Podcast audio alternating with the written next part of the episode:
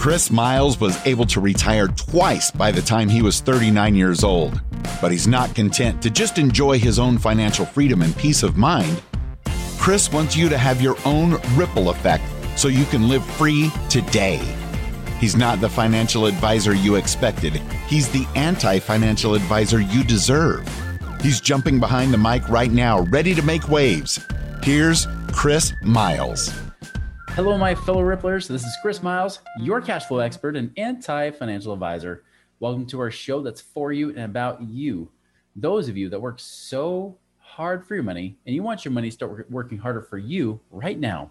You want that freedom, that cash flow prosperity today, not 30 or 40 years from now, but right now to live that life that you love, doing what you love with those that you love. But most importantly, guys, about li- living a life of meaning, impact, and purpose. That as you become blessed financially, you can bless more lives too. And so, guys, I appreciate you joining in and tuning in and binging and doing all that you've done here today. Like, I really appreciate creating that ripple effect through you guys because you guys really are so seriously the best audience I could have. Hey, as a quick reminder, you can go to our website, moneyripples.com. You know, if you find yourself in a place you say, hey, listen, I've got, you know, at least a hundred, hundred fifty thousand dollars of cash just sitting around doing nothing, or I've got at least two hundred thousand of equity in my home, or both. You know, guys, you should definitely go to the contact us page, reach out and see what you can do today to create more passive income right now. So make sure you go to that contact us page. Hey, how would you love to earn up to 10% on your money every year while also helping people stay in their homes? Guys, that's exactly what the fund with American Homeowner Preservation allows you to do. You can invest with as little as $100 and be able to use that money to help people stay in their homes by being able to refinance so they can stay in the homes with the families that they love. And guys, this is only open now until November 5th, until it's closed for the rest of the year.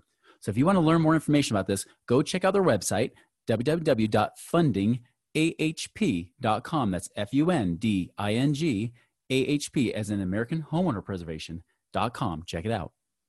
All right, guys. So I want to bring on a special guest here, uh, someone that I've only recently been able to get to know, and, and such a pleasure, a man I respect so much. Uh, this is a guy by the name of Dan Markert. And I'll tell you, uh, just barely retired. He was a retired Army infantry colonel. He also did two tours in Afghanistan. Uh, this is out in California. He's he's been in lately uh, with the California National Guard. He's been pro- program director for competitive shooting and biathlon programs, and human performance research analyst, and tactical fitness coach. So he's been in the fitness game. He's been obviously even the you know some of the responders. I mean, he's the guy that gets the call in the middle of the night. You know, when there's an emergency in California, he's he's done it all. And over this 34 year career, he's now just retired and moving into this next phase. And uh, and he's actually moving into this place of doing investments and doing those things that many of you guys are either doing yourselves or looking to do. Uh, he is right in the middle of that journey, and so I want to interview him about that and and just get his story. So, Dan, welcome to our show. Hey, Chris, really appreciate it. Uh, I really enjoy your podcast, and uh, and I think you're doing a great service for uh, people out there. Yeah, I really appreciate it, man. So, give us a little bit more background on you. I mean, I, I failed to mention you're married and you have got kids and everything too, but tell us a little bit more about you. Yeah, so um, I mean, I think as far as your audience is really concerned, um, you know, probably the most kind of pertinent aspects are totally traditional, you know, kind of investor, go to college, get a good job. Well, in my case, I, I don't know if it was a good job, but like I wanted to have adventures in the army um, yeah. as an officer. But you know, in America's army, it's a you know it's a respectable career, and you can you know earn a good middle class income. Uh, rising up the ranks in, in, in the army. I didn't really do it full time until the last couple years. Mm. Last four years, I spent a lot of a lot of it on full time. Uh, I was a traditional National Guardsman. I had a background in project management and construction, demolition, environmental cleanup. Um, and then I spent a number of years as the at home parent working just part time in the National Guard. Um, yeah. And we were savers. And then uh, I got turned on to you through uh, Lane Kawaoka's podcast. You did a thing on uh, whole life policy. Oh, yeah. And uh, I was like, holy crap, man. That, I wish the guy who talked to me about that when I was 24 did a better job because that would have been a good thing but I fell into the tr- trap of mutual funds. You know, in the in the late '80s, early '90s, you know, mutual funds were all the rage. Like, oh, yeah. we're you know beating market returns. Yeah, okay, you know. All the yeah, good stuff. You, have covered right? that in, in depth on you know kind of the lies they tell and like, hey, who took my money? Who moved my cheese? um, so I, I, I figured that out and started moving out of kind of your kind of high cost, went into index funds and, and, and exchange traded funds and, and yeah. kind of followed the John Bogle method of like, hey, don't waste your money trying to beat the market, just be the market. Mm-hmm. Um, yeah. But then I heard your uh, talk, and I had a, a, buddy, another army buddy of mine. He uh, he did not put a lot of savings into the stock market, and he had a bit of a panic attack talking to some other uh, military guys of our peers. Who, one who was a police officer, um, and then part-time National Guard guy. The other guy was a full-time guard guy, and these guys had pensions. Yeah, and he's like, I don't have a pension. Wait, and I don't have like my IRA is like really small. Like his money was in real estate. Yay. Mm-hmm. Except he had a lot of lazy equity. Um, and so yeah. he suddenly realized he needed to do something quick mm-hmm. to like have like a retirement. Yeah. And, uh, and since I was staying at his house while I was working in Sacramento at our state headquarters, I listened. I was over. He's like, "Hey, you gotta listen to this podcast. Check this out." And so that one thing led to another, and then here I am, like with you, and I'm like, "Oh man, I gotta get, I gotta I got to shift. I got to shift resources. I had all this horribly lazy equity in this very overpriced Silicon Valley house, mm-hmm. um, and uh, started working with Craig and started going down the road of redeploying capital into like cash flowing investments. Yeah, that's really really interesting for sure. Because I mean, I, I see a lot of people, especially the millennial generation, right? They've only seen up markets, you know, and and they believe that hey, you know what? If I just keep plugging away, I'm going to get there you know, it's kind of like what you experienced with the 80s and 90s, right? It was like the market was really moving, especially after the, the first dip in the 80s and then started taking off. You were kind of seeing a similar pattern too, weren't you? Yeah, we, you know, we we we moved here to Silicon Valley. My wife graduated from business school at Carnegie Mellon in 1997. Mm-hmm. if we had graduated, if she had graduated in 1996, we, the, we would be having a different conversation. Uh-huh. Um, but we were, you know, basically, really, we were 12 months too late to really cash in on that initial kind of internet boom and, and but we participated in that crash and you know i watched mm.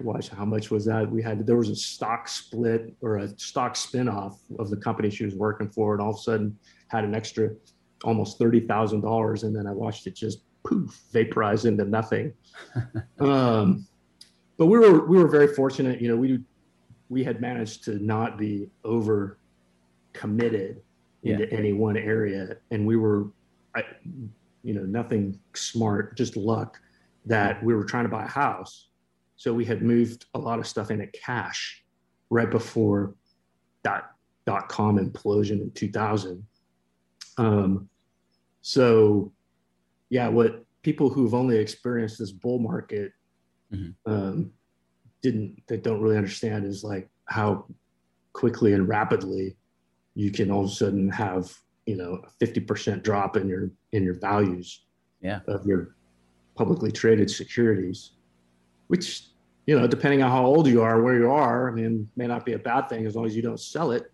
um, you know for us from at the time i mean we ended up doing a lot of strategic buys mm-hmm. you know um, and then especially in 2008 when the 2008 implosion happened we were fortunate. We're in silicon valley like our our housing prices didn't drop in value. The only thing yeah. that dropped was the rate of increase. So right. um and you know my wife was working at a startup technology company so I mean, there was no you know employment problems. So for us that was a time to buy. I went heavy mm-hmm. into you know buying depressed um, really index funds is what it was. Yeah. The S&P 500 index fund was like pouring money in there.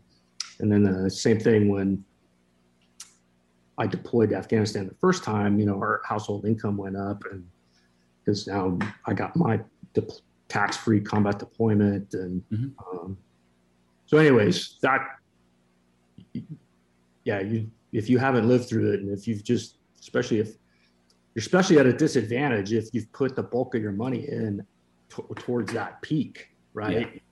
And then all of a sudden, now that's going to take a long time to recover. So uh, that's a good, it's a good lesson to be diversified. And uh, what you preach, which is like, hey man, have cash flowing assets that are that are the money's working for you. You're not working for the money. Yeah. So well, how's your perspe- perspective shifted? You know, even even recently, as you started to, you know, whether you're listening to this show or even just as you're starting to learn strategies now, you know, what's shifted in your perspective? So some real eye openers were, um, I, you know, bonus depreciation, forced Mm. appreciation, these terms in the real estate market. Sorry, my dog's yapping at my son. The uh, um, cost segregation studies, um, and then uh, and real estate syndications. I don't even really understand what real estate syndications were. Um, so, you know, to see that difference of like, uh, oh, it's got an 8% cash on cash return. And you're thinking, well, 8% is not that great. But like, oh, no, wait. But then there's the, you know, depreciation, which now means you're not paying taxes on that 8%. And Right. then, and then, you know, hey, that's the pro forma.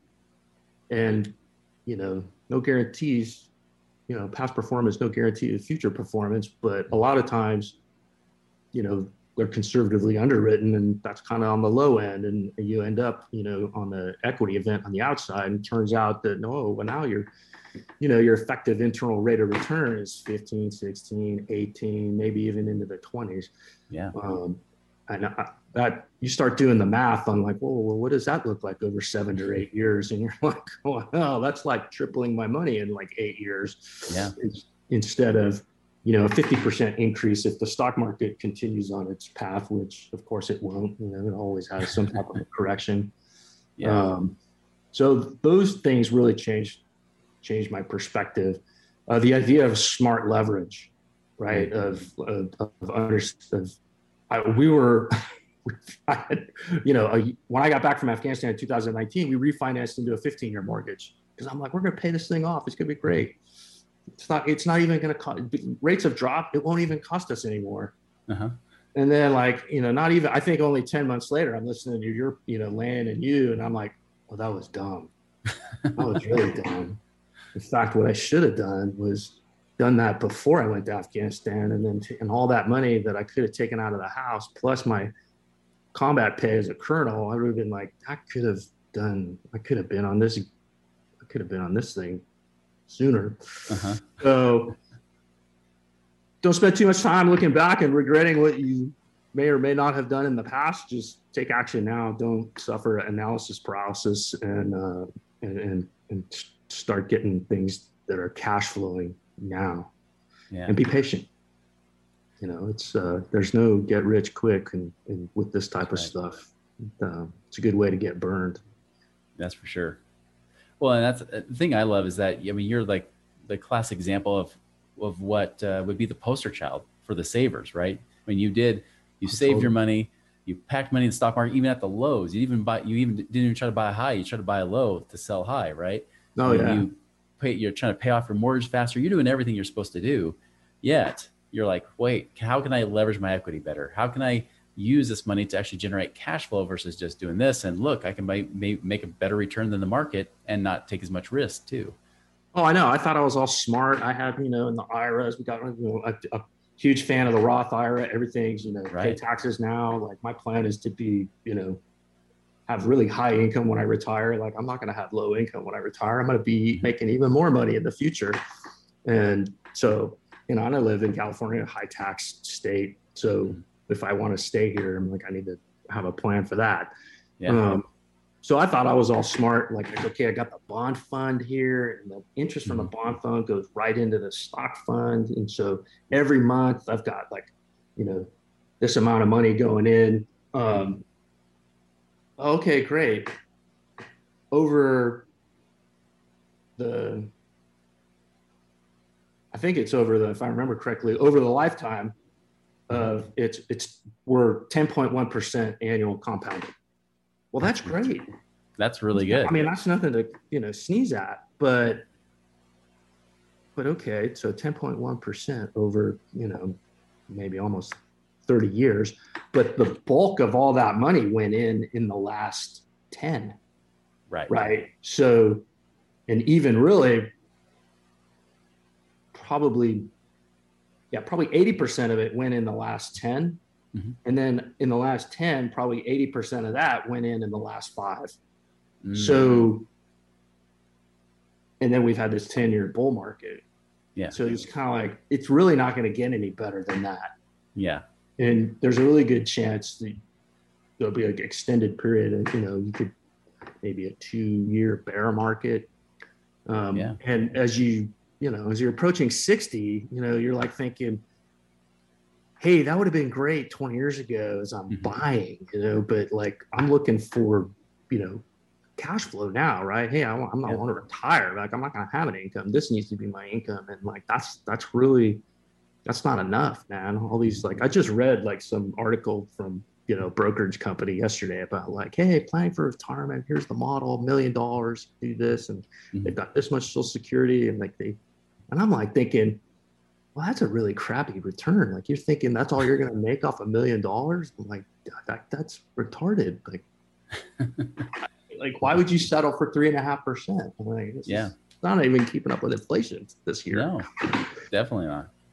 Well, and I even I even heard somebody recently who said they expect. I think it was uh, Chase, J.P. Morgan Chase. You know, they they said that they were only expecting like about a 5.4 percent return over the next 10 years in the market, right? So, and that's if you're in the market. That doesn't include a lot of times people move more into bonds, especially when you move into retirement. You know, and that kind of thing. Yeah, and I don't like that. I'm like thinking, dude, that's not a good idea either, man. You should like, if you were if you, if you were going to stay in the market, it'd be like, well, you should have been buying like individual dividend paying stocks and, and just live off the dividends. Don't Mhm. don't even talk about selling anything. And then bonds are like, bonds are not really a good idea. I mean, they're like Yeah. maybe a little bit, but the typical thing of like, oh, hey, as you get into retirement, you're going to switch into 60% bonds, 40% stocks. And I'm like, that sounds like a horrible idea Yeah. So what do you what do you see yourself going to keep doing? with inflation. Yeah. So what do you see yourself doing to try to protect your money now? I mean, because obviously the market, you know, there's not a lot of guarantees there, you know, and trying to diversify in that could still mean you lose money. So what are you looking to do with your So money now to So? I, we're we're shifting heavily into just private equity, right? I mean, Mhm. fortunate that you know at, at this stage of our lives, like you know, we qualify as accredited investors based up on all our savings, right? So Yeah. that that kind of helps um, accelerate that process. Although I really appreciate what's happened in the last just couple years with the ability of uh, um, private equity partners to be able to take on small numbers of non-accredited investors. I think Mhm. that's really good opportunity for people, especially those guys for off- offering, you know, fifty, sixty thousand dollar minimum investments. Yeah. Uh, that that kind of opens the aperture for people who aren't quite there yet. You know, you might have a net worth of only you know 250 200000 dollars or something or maybe even less you know but Yeah. if you've got something so for protection from kind of the neck i've gone into real estate and i've, I've put into just in the last two months i'm in three real estate syndications and then an atm fund invested in atms they have atm fees Yeah. Government issues all those social welfare benefits on debit cards. Uh-huh. So, um, you know, there's going in for some recession kind of proof investments that'll cash flow.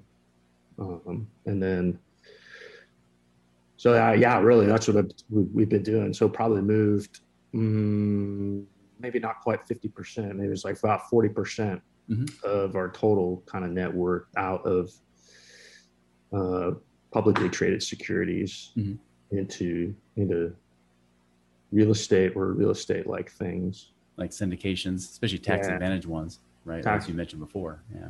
Yeah, I did the whole life policy. Definitely, like I, that's a good strategy right there um, as a way to um, have a very conservative, uh, protected, uh, you know, moderate, you know, right, probably right at inflation adjusted rate of return, but lets you double dip. Yeah. Um, did went with uh, Secured Investment Corp, one of your sponsors, Oh, um, Awesome. American Home Preservation. Oh yeah. Yeah. Got Right. a small amount in crypto. you gotta have a little bit to play with, right? Well, you know, maybe like I don't know. I don't even know if it's one percent. It's less than one percent or net worth, but Mhm. just to understand it. Yeah. And uh, yeah, I would. It's not for the faint of heart, and uh, but it was. Uh, there's some interesting things there. Yeah. well, now I, I, know we're kind of wrapping up the show here, but uh, you know, what do you see yourself being in the future? Like, what's your vision of what you want your life to be? Um, yeah, that's a great question. So I, am a huge kind of fan of the founding fathers and kind of the whole principles of this country. Kind of why yeah. I signed up to protect it. So um, those guys were entrepreneurs. Those guys were um, capitalists. I mean, they were, mm-hmm. um, but they were also very focused on the community. Um, you yeah. know, they were, you know, creating that ripple effect, right? You know, how can I, you know, impact the lives of those around us and and make things better? So you know, from a vision standpoint, I do need to find something to do with my time. Uh, now that I've, you know, retired out of the military, I'm looking at um, perhaps doing some leadership coaching, um, maybe doing something in uh, technology or pharmaceutical sales, or um, there is a defense technology element here in Silicon Valley. I mean, I'm mm. looking at that too. So, but so looking to continue to um, contribute somehow to the community around me, but all the while, you know, teaching my kids and providing for my family that kind of self-reliance of, hey, use the, this country was founded on, on you know liberty, freedom, property rights, um, yeah. innovation, and and and let's let's support that. Don't miss out on on participating and, and strengthening that part of of our national identity and our community. Absolutely. I love it. That's a great. I, I love that goal. Uh, again, I'm a founding fathers nerd too, so I'm a huge fan of that. But uh, good. And, huh? uh, Dan, I just got to tell you, I really appreciate your service, the ripple effect you've already created throughout your career, and, and even afterwards. You know, and the ripple effect you continue to create. I mean, it's it's uh, you know, we're I know just me being in this country, I know we're indebted to a lot of the work that you've done personally. You know, and as well as many others. Thanks, appreciate that. Did my best. Yeah. Well, appreciate you having our show today. It's really, really enlightening to kind of see your perspective and see what you're up to and what you're doing, and and uh, and just that hope, you know, that progress that you have and and what you're creating. It's really been awesome to see. So I appreciate that, Chris. Really appreciate what you're doing for uh, for your audience out there. And you know, my advice to them would be, you know, get get connected.